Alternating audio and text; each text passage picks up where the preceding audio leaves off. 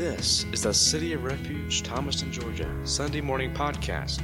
The following is a live recorded sermon by Pastor Jeff Deal.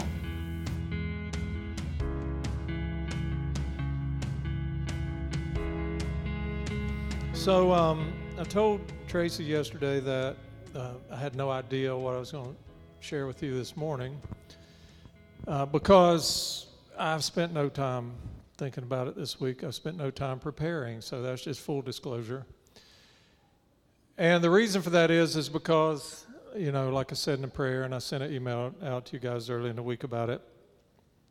Monday night, we lost a, a longtime employee, uh, one of our best employees, and a very good friend of mine at City of Refuge, Chuck Langston. Chuck's been here se- several times to church, just show up here and there. And um, so some of you know him, a couple of you been to Jamaica on mission trips with him and that kind of thing.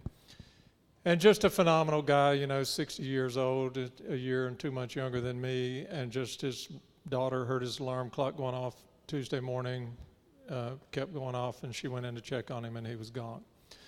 So that really hit hard in the City of Refuge community, and that sort of dominated the week, of course. and so she discovered him at 5:30 Tuesday morning. I got the call at 5:45. I went to his house. I spent half a day there with his family and some other people that had gathered, and then other things throughout the week focused on that. And then Friday morning, his celebration of life service up in Calhoun. and I had I was honored to be able to speak at that service. And so really, you know, I told Tracy yesterday I didn't have any idea what I was going to share here this morning, but as I thought about it, it was like, well, Chuck is uh, he's a guy that you can pull from, and we've been talking about being of the kingdom here for a little bit, and so his life just ties right into that message. So it's easy, really. Because Chuck Langston was a guy who wrote his own obituary. Y'all have heard me talk about that, right? And I said that Friday morning in the service. I said, you know, a nice obituary was written on paper for him this week, and it, it was good. But Chuck, in addition to that, Chuck wrote his own obituary. And he wrote it over the course of his life. and he, especially the last several years of his life, when he really deepened his relationship with God, when he really lived out what it means to be of the kingdom, he wrote a powerful obituary, which made it. Uh, you know, it's never easy to get up and talk at something like that, but you don't have to struggle for stuff to say. It's just whether you can get through saying it or not, you know, because there's so much good to say. That was not a struggle. The struggle, as I told them, was scaling it down to what you can fit in the allotted amount of time, right? Because you don't have all day. So, you know, here, here's a simple guy, country boy from Gordon County, Georgia. Uh, got a deep southern drawl, talk very slow. He's like, if you ever watch Duck Dynasty, that, that guy, Mountain Man, he talked just like that guy. And he's a mechanic, he was a builder, guy knew how to do everything. You know, I talked about how he obtained an old Singer sewing machine from a relative that passed away. Here's a 60 year old man with a sewing machine. What are you going to do, right? I mean, I know what I'm going to do. Or maybe I don't know what I'm going to do, but I know I'm not going to do what Chuck did. Because we would do, th- different ones of us, men, would do something with a sewing machine maybe. Here's what Chuck did he sets it up in the auto shop right in the middle of the operation at City of Refuge, and uh, you know bolts it to a table, and he learns to sew, and it takes him about five minutes to become a. And I said in the service, I don't know what to call him. I guess he was a sewer or a seamer or a seamster, but I don't think he would want to be called a seamstress, right? So we had to figure out what to call him because I never know, I've never known men who really took the time to sit down at a sewing machine and learn how to sew. I'm sure they're out there somewhere. I just never really kept company with those guys, but but that's what he did, and then he started looking for stuff to sew. So all the old cushions and chairs around the shop and in the office and stuff that needed to be replaced, he took those and ordered material and cut it out and sewed it and made beautiful new seat cushions where I would have just thrown the stuff in a dumpster, right? That's the kind of stuff Chuck would do. Um, but more, but you know, so he's he's a mechanic, he's a builder, but he was a guy that was always looking for an opportunity to be productive and to make things better and to bless and enrich somebody else's life, you know. So, and literally, I mean, he's the only man I think I've ever known that I do not know a single person that didn't like him. Uh, Bruce talked about how he got a text message from somebody during the week that said, Hey, I was sorry to hear about Chuck. That's tragic. Uh, he's the only guy in that family that I liked. So, and Bruce said that in the service to his family that, you know, whoever this was don't like you. But everybody liked him. Everybody who ever met the man liked him that I know of, at least in the years that I knew him. And he's a guy that could practically do anything, just whatever he put his mind to. And I carried with me to the service a fire poker, and I had it laying on the floor up there. And at the appropriate time, I said, Chuck came down to my house to work on my tractor just because he heard me say in passing somewhere that my tractor was acting up. He comes and works on it. Not only does he refuse payment, won't let me give him anything, but he brings me a gift, which is a fire poker, black iron, that he had forged himself with a blacksmith kit that he had bought and learned in about five minutes how to use. He's that guy, you know. So, and I brought the fire poker up and I said, This is the gift he brought to me, you know, and it has become my uh, Chuck Langston emotional support fire poker now. So that's what it is. So, but deeper than all that is the spiritual impact that the guy had on people and the living example he was of what it means to be of the kingdom. And so he taught me that you can discount some of the normal stuff that we look at. He never did what I'm doing right now. Because you know what? Compared to what you do out in the world, when you're not in here, in your conversations, in your actions, in your ministry to other people, in your giving, in your compassion, in your love, in your benevolence, in your tenderness, what I'm doing right here is enormously unimportant compared to that. And he had this way, so, and, and physically, right? So you, you see, I mean, sometimes you see preachers on television or whatever, some of America's most popular and famous preachers, and what they look like, you know. They're working out, they got on their muscle shirts and their skinny jeans and their $600 sneakers, and their hair's all done just right, and their beard's all groomed up just right, and all that. And in the big scheme of things, that's fine if that's how you want to look, but it's enormously unimportant. You know, Chuck's a guy that when you saw him, he had on jeans or work pants, Dickies, something like that, boots, plain shirt with the name Chuck across it. and but he was one of the most deeply spiritual and spiritually impactful people I ever knew. You know? And um, he, he, would, he was forever telling me about these books he was reading and wanting me to read them. I'm talking about theology books from the 1800s written in Old English. And he'd give me a copy of it, and a couple weeks later ask me if this book changed my life like it did his. And I'm like, um, yeah, it was awesome.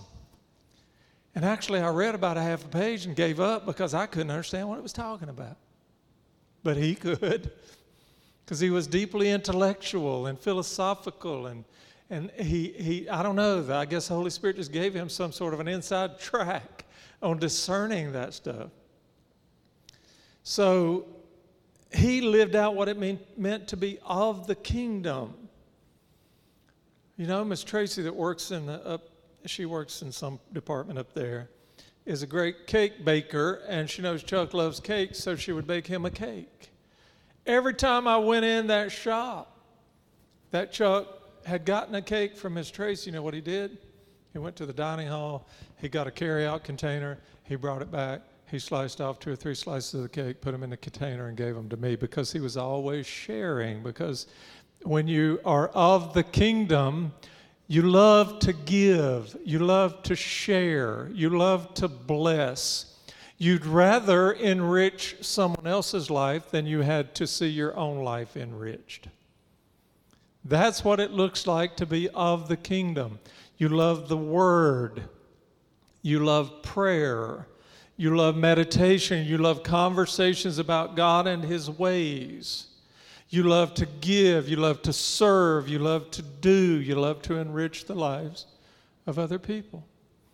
So, he's a great example for us, and it took me to the second chapter of the book of First John that we'll take a look at quickly this morning. And we'll start at verse 3. And we'll talk a, a, little bit about the guy who's writing this in a minute because it's really important for us to understand who this is coming from and where this is coming from. John says, We know that we have come to know him, that's Jesus Christ, if we keep his commands. Hard for me to even push on past that initial sentence. We know that we have come to know him if we do what? You tell me. If we do what? Keep his commands. Not if we join the church, not if we attach the label Christian to ourselves, not if we listen to worship music in our cars, that, uh, not if we write our tithe checks faithfully. All that's good and all that's important. And some of that amounts to commands from the Lord.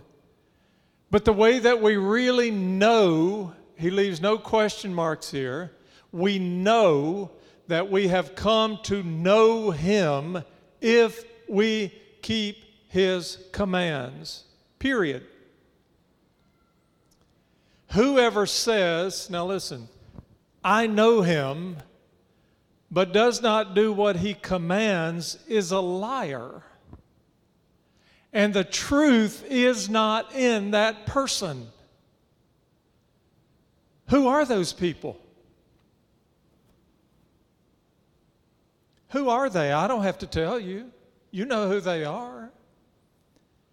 They are those people, those multitudes of people that say, I am a Christian. But they don't do what he says. That's who they are. Those people that say, I know God, I'm in relationship with God, I'm a child of God, but they don't do what He says. I'm seeing no gray area here. I'm seeing no riding the fence. It's as we've said so many times there are two kingdoms. You live in one or you live in the other. There is the kingdom of God, there is the kingdom of this world.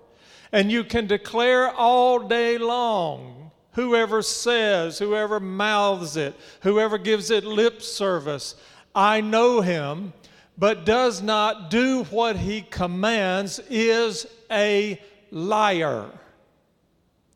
Period. Pretty straight, pretty simple, pretty easy to understand, pretty straightforward. But in verse 5, he says, But if anyone obeys his word, there it is again, obeys, does what he commands, love for God is truly made complete in them. All right, so we all know that the Bible tells us we're supposed to love God and love people, right?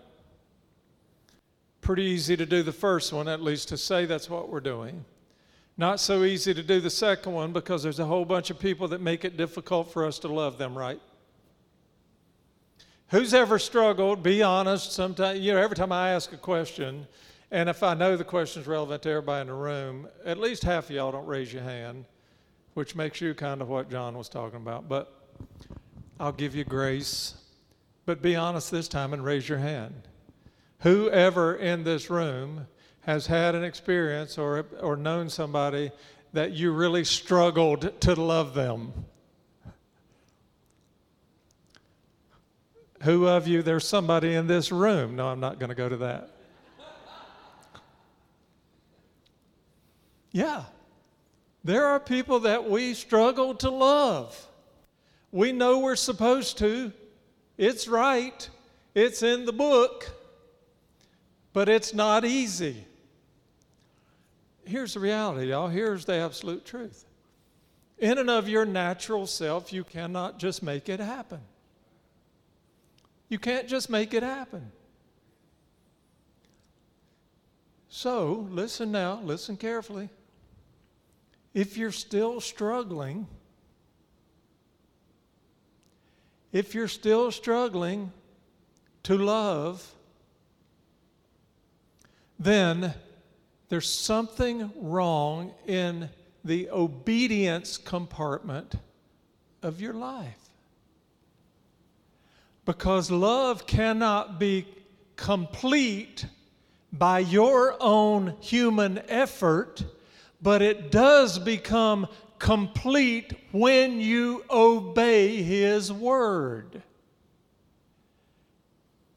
In other words, as you exercise complete obedience to what you discover in the words of God, He transforms, the Spirit transforms you from the inside out, and that love that you could not fully complete beforehand now starts to grow to completion inside you because He's the one doing the work. Another question how many of you today love someone that at some point in the past you did not love and you thought you would never love? Is there anybody in the room who would say, I know that that happened because I allowed the Spirit of God to do His work in me, and it happened because of my obedience. That's the way it works. But if we do not do what he commands, we're a liar. And if we do not obey his words, the love of God is not made complete. But if anyone obeys his word, love for God is truly made complete. I believe that that completing is a process that happens as we exercise obedience in process. This is how we learn, this is how we know we are in Him, John says. whoever claims, now listen, whoever claims to live in Him must live as Jesus did. Wow, okay. There, there are a handful of really, really huge, important, powerful lessons in what we're talking about here today. We've already covered a couple of them, and here's another one. So you can read the Bible and you, dis- you can discover what God has said and what God has told us to do. And you might be at war with that. You might have a real struggle with that in your life on a day to day basis because it's instruction coming from a place that is maybe sometimes hard to really get in close and personal with right? Because a lot of the things that happened in the Bible happened a very long time ago. Some of the elements around them are not relevant to us in our society today. But the truth of the principles of what God teaches us through every story and every situation never change. Okay? So, but navigating that sometimes can be hard. So, what should we do? Well, how about we try living like Jesus did? living like Jesus did, because here is a real human example. And God sent his son to earth as a human being for this very reason so that we would have a human example that we could connect with, that we could relate to, that would go through all of the stuff, all the struggles and trials and things that every human being goes through. And he, that person, would show us how to live. John says, Whoever claims to live in him must live as Jesus did. How much time do we invest in studying the life, the words, the steps, the actions of Jesus Christ? And then just simply imitating what he did. How he thought, how he behaved, how he carried on conversations, how he reacted and responded in stressful situations. What did Jesus do? And John says, Dear friends, I am not writing you a new command, but an old one. This can get confusing, but we have an explanation. He says, I am not writing you a new command, but an old one, which you have had since the beginning. This old command is the message you have heard. Yet I am writing you a new command. Its truth is seen in him and in you because darkness is passing and the true light is already shining. What is it? So he says, I'm not writing you a new command. And in the next sentence, he says, But I am writing you a new command. What's that about? Is it a contradiction? No, it's not a contradiction. He's saying, I'm not writing you a new command because God, our Father, from the time of creation, has always presented to us Himself and His principles and His ways. And He has called us into obedience to that. But the newness comes when the person of Jesus Christ arrives on the scene. So now it's not new at its core. It's not new in the spirit of it. It's not new at the heart of it. It's just presented in a new way through the person of Jesus so that we can understand it better because he is a person like us. I'm giving you a new way of looking at the heart of God. I'm giving you a new command, so to speak. The true light has arrived, the true light is already shining. You move into that light and you start to gain understanding about how the heart of God works and about how the mind of God functions. And he says, anyone who claims to be in the light, so he gets very specific here with an example. I'm imagining that the reason he gives this example is because that the group of people he was writing to in that moment were probably struggling with this particular thing because all the New Testament writers address specific issues that were happening in the groups of people, the churches that they were writing to. Anyone who loves their brother and sister lives in the light, and there is nothing in them to make them stumble. But anyone who hates a brother or sister is in the darkness and walks around in the darkness, and they do not know where they are going because darkness has blinded them. I, I, I could never in a million years stand up here and make it any more clearer than the Apostle John has just made it for us. You cannot say, I'm this, that, or the other, and it not be evidenced through the obituary that you're writing. Through your heart of love, through your heart of forgiveness, through your heart of service, through your heart of compassion and benevolence. These are the attributes of the person of Jesus Christ. So he tells us just live like Jesus. What does that look like? What does living like Jesus amount to? Well, he was a person, if you just start off in Matthew chapter 5 and read the Beatitudes, you find out pretty much all of what's in his heart. And what's in his heart comes straight out of the heart of his Father. There's no questioning the source poor in spirit. That means we're not haughty, we're not prideful, we're not self sufficient. We have total dependence on Him. we've lost all the arrogance that we may, may have ever had about anything. You know? Blessed are those who don't think too much of themselves, might be a good way to say it. Blessed are those who mourn. Blessed are those who grieve over the prevalence of evil in the world. Blessed are those who grieve over those who are suffering and hurting. Blessed are those whose hearts are moved by tragedy, whose hearts are moved by suffering, whose hearts are moved by injustice. But they don't just sit around and grieve about it, they're moved to action out of their mourning. Right? Blessed are those who make peace instead of conflict. Right? You know that when people pass away, I was thinking about this with Chuck. You know, Chuck, um, some of his family members gave him a lot of trouble through, through the years. His kids were rebellious at points in time. Um, he went through a, an ugly divorce. There's a lot of anger and a lot of stuff that went around that. And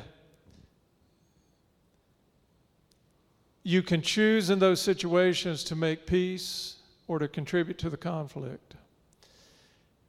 And ironically, when someone passes on and there's been some history and there's still levels of selfishness and there's levels of greed and there's levels of pride, it is during or right after you say goodbye to them, have their service, that all this conflict erupts. Right? Because now that they're out of the picture, you can say things and do things and go, you know, the, the swarm in to see what they can take before anybody else gets there and all, all this kind of stuff, all this kind of nonsense. Because there are levels of selfishness that reside in the hearts of people who are not of the kingdom of God. You can expect godless people to do godless things, right? We shouldn't be shocked by that. There should be an expectation that that's what's going to happen. But Chuck was a guy that worked through it and made a choice for peace instead of conflict. That's what Jesus said we should do, and that's what Jesus did. Right? When he was asked, when he was being tried, Where are your accusers? Right? When he was accused by the authorities of all sorts of horrible things, how did Jesus respond? He put his head down and said nothing. He chose peace over contributing to the conflict. Blessed are the merciful. Just take a look at his life, right down to when he was hanging on the cross. Was merciful to a thief that was hanging beside him was merciful to soldiers who were torturing him, he declared, Leave them alone. They don't know what they're doing. They totally do not know what they're doing. So Jesus gave us the lessons. Blessed are those who pursue righteousness. Right? These are the things. Live like Jesus lived. His teaching on through that Sermon on the Mount, we call it emphasizes forgiveness, emphasizes loving your enemies. John here re emphasizes by saying, you cannot harbor resentment, bitterness, hatred in your heart for a brother or sister and call yourself of the kingdom at the same time. The two of those things do not go together, they do not coincide, and it will not work that way. It does not work that way. There is no such thing as one foot in the kingdom of God, one foot in the kingdom of the world. Unfortunately, that is spiritually pandemic in the Christian world today, where we want to talk about the kingdom of God, we want to go to church church. We want to act like we're something and we want to call ourselves Christians. But all the while, the obituary they're writing of their lives while they're still alive shows very clearly one foot still in the kingdom of the world. And John says over in Revelation that that nauseates God Almighty. You know, it's interesting how much, how little is said in the scripture about the heathen, but how much is said about people who claim to be the people of God, but who are not living like the people of God should be living. There is heavy emphasis on what it looks like to be of the kingdom and on the huge hypocrisy that exists if you claim that but are not living it out through your obedience. So I think we learned today from Chuck, and we learned from Jesus, of course, and we learned from John. And I told you I was going to say something about the man that's bringing this to us. And this is very important to me because this guy is not a guy who lived a few hundred years after Jesus had departed the earth and is getting a lot of his material from hearsay or reading somebody else's work. This is a guy that reclined on Jesus' breast. This was Jesus' best friend when he was on earth. That's important. Think about who your best friend is right? Those of you who are married better be thinking about your spouse first. If you're not, don't say it. Tracy's my best friend, no doubt about it. Next in line would be my brother, I guess. And the reason mine and Bruce's relationship and our working relationship at City of Refuge for 25 years has been so productive and has gone so well is because we know each other so well. Because that's the way it is with you and your best friend. You know them, you know how they think, you know what their bents, their tendencies, you know what buttons not to push. Right? This is that guy for Jesus. This is a guy who knows what he's talking about. This is a guy that when he sat down with quill and paper to write down these words, was talking firsthand, was talking out of intimate relationship. He knew what he was talking about. If I'm going to pay attention to anybody, it's going to be that guy. You know, not to discount anything any of the rest of them had to say. You know, but the Apostle Paul, to my knowledge, never met Jesus Christ. You know, it's the guys who were with him the guys who were right there in the room, the guys who were right there on the trail, the guys who were right there on the hillside.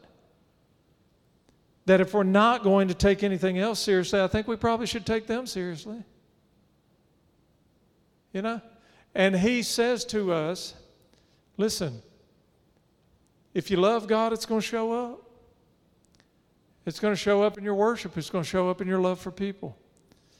It's going to show up in your devotion. It's going to show up in your conversation. It's going to show up in your level of forgiveness. It's going to show up in your level of generosity, in your heart of benevolence. It's going to show up. If it's not showing up, it's just not there.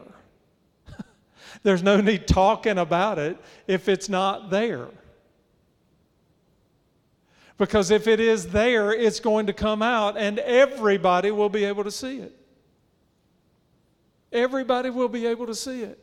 It will be so obvious. That person is a kingdom person. I can tell it. I see them writing their obituary, and everything about it says kingdom. I got some work to do. Y'all probably got some work to do. Let's commit ourselves to doing the work through our one by one decisions for obedience. Watch the Spirit of God change us from the inside out, and all of a sudden, our love will be complete. And out of, it, uh, out of that, everything else is going to be right and it's going to bring honor and glory to Him. Father, bless you. I give thanks for Chuck Langston's life, for what I learned from it, for the blessing of having him as a friend, and I'll carry that with me forever. I thank you for the life of John. I thank you that you positioned him right there by the Lord so that he could give us important, powerful information and tools that can make us victorious kingdom sons and daughters. And most of all, I give you thanks for your Son, Jesus Christ, and for the redemption that he brought to us. That you loved us so much, you sent him as a sacrifice for us. And that we can see in his life what we need for our lives. And we can be honorable citizens in the kingdom of God who complete the purpose for which you sent us here. Thank you for all of that. And we pray it in His name, Jesus' name. Amen. Amen.